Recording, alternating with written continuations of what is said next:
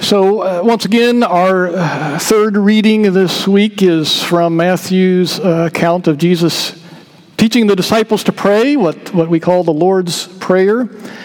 And uh, once again, as we read through it, uh, we will stop just a little bit short. We'll, we'll stop at that point that we're focusing on today, which is the second to last petition, the sixth petition, lead us not in, into temptation. But let's go ahead and, and read from the Matthew's account of the Lord's Prayer up to that point to, to help set the context.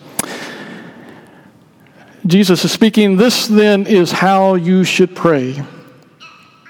Our Father in heaven, hallowed be your name. Your kingdom come, your will be done on earth as it is in heaven. Give us today our daily bread. Forgive us our debts as we also have forgiven our debtors. And lead us not into temptation. This is the gospel of the Lord, and uh, again, our focus is just on that last part t- today where Jesus teaches us to pray, lead us not into temptation. So, my dear brothers and sisters in Christ, in 1859, so just right before the Civil War started, Anna Warner wrote a children's song that still today is so well known and famous that I know every one of you here today knows the words and could even sing the tune all by yourself without any accompaniment, which, don't worry, I will not make you do. But the words go like this, and since I know you know it, uh, you can help me fill in some of the blanks here. It goes like this Jesus loves me, this I know, for the Bible tells me so. Little ones to him belong. They are weak, but he is strong. Beautiful in its simplicity, and, and perhaps uh, it's maybe kind of a shame that we think of that only as a children's song. I mean, are we ever too old to sing the sweet, beautiful gospel refrain of Jesus loves me? I think not. Uh, but actually, it's that last phrase of her song verse that has captured my attention this morning, where she says, They are weak, but he is strong. It's come to my mind as I think about this petition that we're talking about today, where Jesus says, uh, has us pray, Lord, lead us not into temptation. Jesus is teaching us to ask God for help with temptations. All right, now let's be careful and let's make sure we understand what, what he is not having us pray is we're not saying, hey, God, stop tempting us. God, don't you tempt me. No, that's, that's not what we're praying. God does not tempt us. He is not the source of temptations. Uh, the Bible says that very explicitly in, in the book of James. Now, the prayer is essentially, Lord God, help me avoid temptations in the first place. Or, Lord God, when I do face temptations, help me resist. Help me stand firm that I may not fall and give in. And the important question or important thing to understand is why does Jesus teach us to pray that? It is simply because, as that hymn verse says, we are weak, but he is strong. In the face of temptations, yes, we are weak and it is hard for us to resist, but God, our Heavenly Father, is strong to help us in the face of temptations. And so I hope Anna Warner doesn't mind, but I'm going to steal her phrase from her song and use it as the theme of my message to you this morning. And that message is simply this People of God, in the midst of temptations, we are weak, but He is strong. No one likes to be called weak. You know, if somebody came up you and said, Man, you're weak, uh, I think you'd probably take that as an insult, and, and maybe rightly so, right? But this is exactly what Jesus says about us, at least in terms of our spiritual lives.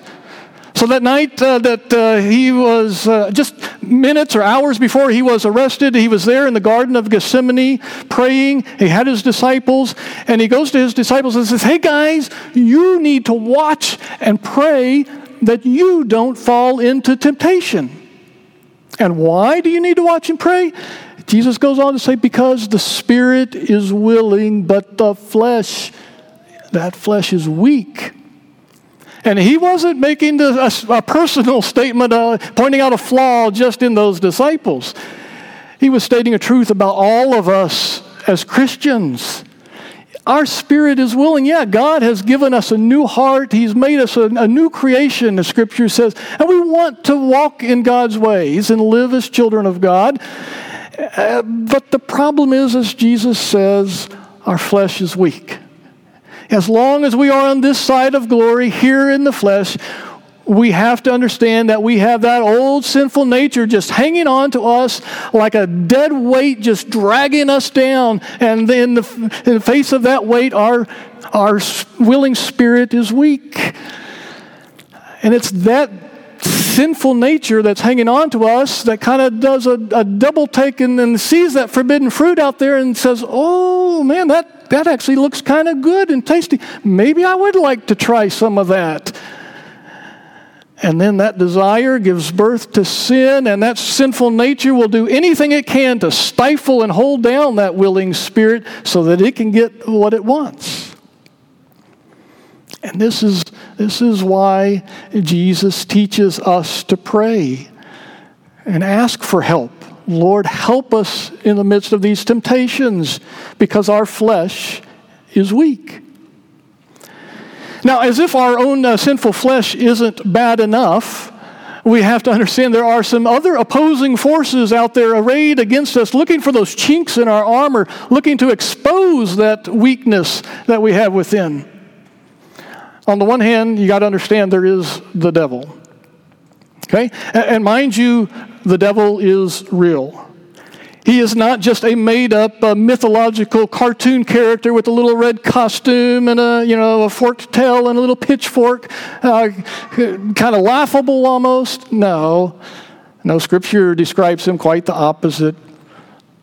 In 1 Peter, Peter says uh, the, the devil prowls around like a roaring lion looking for someone to devour. And we have to understand that this is an opponent to take seriously, especially because he has only one goal in mind for you, and that is to tempt you and lead you away from God and down the path of everlasting destruction. And on the other hand, besides the devil, we also have the world, the world around us. And what we mean by that is simply the unbelieving culture in which we live and which we find ourselves. I don't have to tell you, I'm sure, just how strong and pervasive a force this is. Especially, I dare say, in our day and age with uh, the mass media and the internet and that instant communication of ideas. And, and so we can just be bombarded with a plethora of ungodly influences that come right into our living room right onto the computer screen, just a click away. I think of uh, our culture today, I call it our Nike culture. You know what I mean by that? You know, the company Nike, what's their slogan? Just do it. Don't you think that maybe sums up our culture? Hey, if it feels good, do it, man. You know, scratch that itch. You know, if you want to go have sex outside of marriage, go ahead. What's stopping you? You, you want to go get drunk? Hey, that's what weekends are for. And, and the love of money and, and greed, hey man, that's, that's just good old fashioned ambition and success and how you get ahead of life, and you got to look out for number one. That's how, how you get all the things that are going to make you happy and successful in life. And you, you know, I could go on and on with all the kinds of tough and ungodly influences that are out there working on us, but you live in the world, you know what they are. And more importantly, you know what the specific things are in your own life that uh, influence and tempt you. So, on the one hand, uh, you know, we, we have, uh, uh, it's like we're getting attacked from both sides. On the one hand, we have the devil. On the other side, the world against us. And uh, the, the real problem here is that they've got an agent working on the inside with our own sinful nature. And so it's all too easy then to to, to chase those temptations of the devil and, and, and the world and, and give in. And, and the problem with that is that those temptations are just the first step down a very slippery slope. Like you're at the edge of a cliff and it, it kind of breaks away, and, and there you go rolling down. And this is why Jesus has us pray this prayer Lord, help Help lead us not into temptation because I am weak. But of course, when, when Jesus teaches us to pray this prayer, what is also implied is that God is there to help. Right? Jesus teaches us to come to God in prayer because God is there to help, and God can and does help. He is strong, though we are weak. Uh, Psalm 91 says, I will say of the Lord, He is my refuge and my fortress, my God in whom I trust. Surely He will save you from the fowler's snare. You know, as we walk through this life, so many snares and traps set out there for us, and He guides us through. We can't trust the weakness of our flesh, but we can trust our strong God who is there to help us. Now, you know, a strong man likes to flex his muscles, right, and show how strong he is. Uh, or at least so I've heard. I, I wouldn't know that, right? But I don't know all the ways that God flexes his muscles and shows his strength in your life as he helps you with temptations. But we do know a lot of the tools that he has in his armory that help us to trust and go to him. And certainly at the top of the list is our Lord Jesus Christ himself, right? He is the one that our second reading talked about in, in, uh, in Hebrews, uh, there as we read, because Jesus himself suffered when he was tempted, he's able to help those of us who are being tempted. I, am sure, I'm sure you know the story of how Jesus was tempted for 40 days in the wilderness by Satan and yet didn't give in, overcame the assaults of the devil. And that, my friends, is the same Jesus that says to you, Lo, I am with you always to the very end of the age. And you know how our Lord Jesus Christ ultimately crushed Satan, Satan's head underfoot as God had promised long ago to Adam and Eve, that he will crush Satan. How he crushed Satan's head through his death on the cross and his resurrection to win the victory for us, to pay the price of our sins, that we might have forgiveness and life everlasting. And so it is that even when we do fall to temptation, God is there with his love and grace to forgive us, set us back on that path of righteousness. But it is not just the Lord Jesus at, uh, at our disposal and where God shows his strength. Did you know he also flexes his muscles in our lives with his army of angels? Oh, yes, those unseen, oft forgotten warriors of the spiritual battle that we find ourselves in. And uh, like I said about the devil, we also need to remember that the angels are real, real creatures that, uh, that God has created. And uh, by the way, no, we do not die and become angels ourselves. They are a separate creation of God, as Scripture says, created by God to serve Him. And the biggest way they serve Him is by serving us. Uh, God promises uh, that uh, He will command His angels concerning you to guard you in all your ways. So, yeah, we even have and really do have guardian angels there to help us. But besides Jesus, besides the angels, God also flexes his muscles and comes to our aid through the body of Christ, the church, you and me. Uh, folks, do you realize how important you are to me in my walk of faith, in helping me avoid temptations? You are. Really, thank you for that. Thank you for coming today and encouraging me. We need each other. And, and, and we are there to help encourage each other in our walk. Uh, the writer to the Hebrews talked about this. He was talking to an audience who was, they were under great persecution and they were tempted to leave the faith. And, and he talked about this body of Christ thing. He says, let's consider how we may spur one another on toward love and good deeds, not giving up meeting together as some are in the habit of doing, but encouraging one another. Hey, that's a big part of the reason why it's so important that you come here together, that we come here together uh, regularly on Sunday mornings. Not just that we hear God's word ourselves, but that we encourage one another in our walk of faith. And, and by the way, as I talk about the body of Christ, I would be remiss if I didn't point out uh, some special brothers and sisters in Christ, our, our pastors and teachers, whom God has specially called to help us in the fight against temptation. Uh, some of you have been in our class, Bible class on Elijah and Elisha. You know that they, uh, you know, those prophets, those called workers of God, they were referred to as the chariots and horsemen of Israel. In other words, uh, the, the, the called servants of God, where they are the true strength of God's people as they share God's word with us. And then, last but certainly not least, God is strong to come and help us with His Word, right? with the Scriptures, the Bible, the Scriptures that are called the sword of the Spirit, that's called the power of God for the salvation of everyone who believes.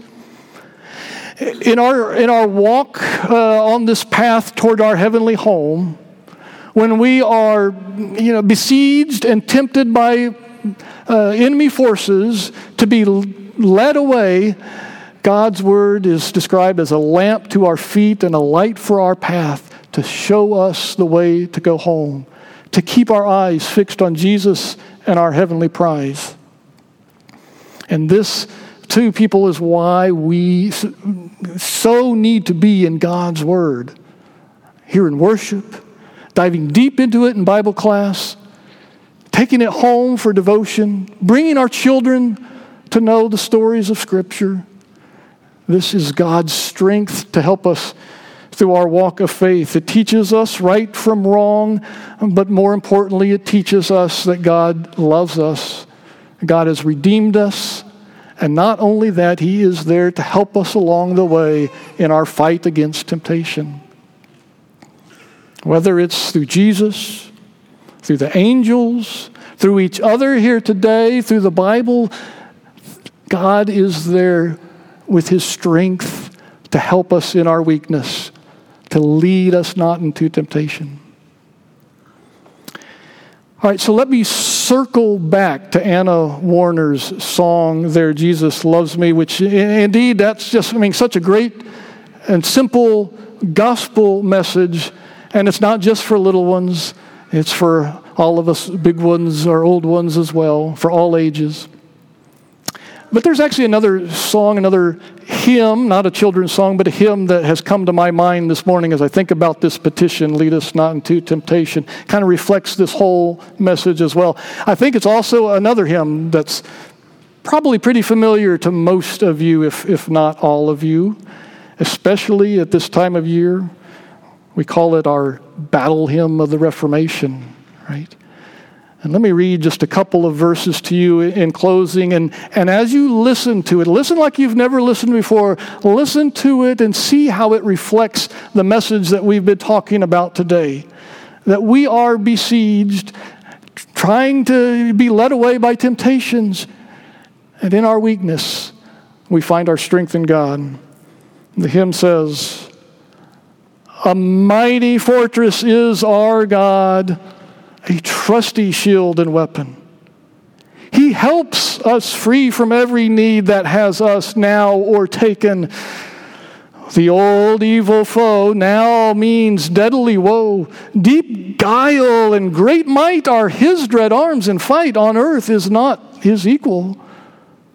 With might of ours cannot be done. Soon were our loss effected. But for us fights the valiant one whom God himself elected. You ask, who is this? Jesus Christ it is, the Almighty Lord, and there's no other God. He holds the field forever. Yes, indeed, my dear friends in Christ, in the midst of temptations, we are weak, but He, our God, is strong. And for that good news, all God's people say, Amen.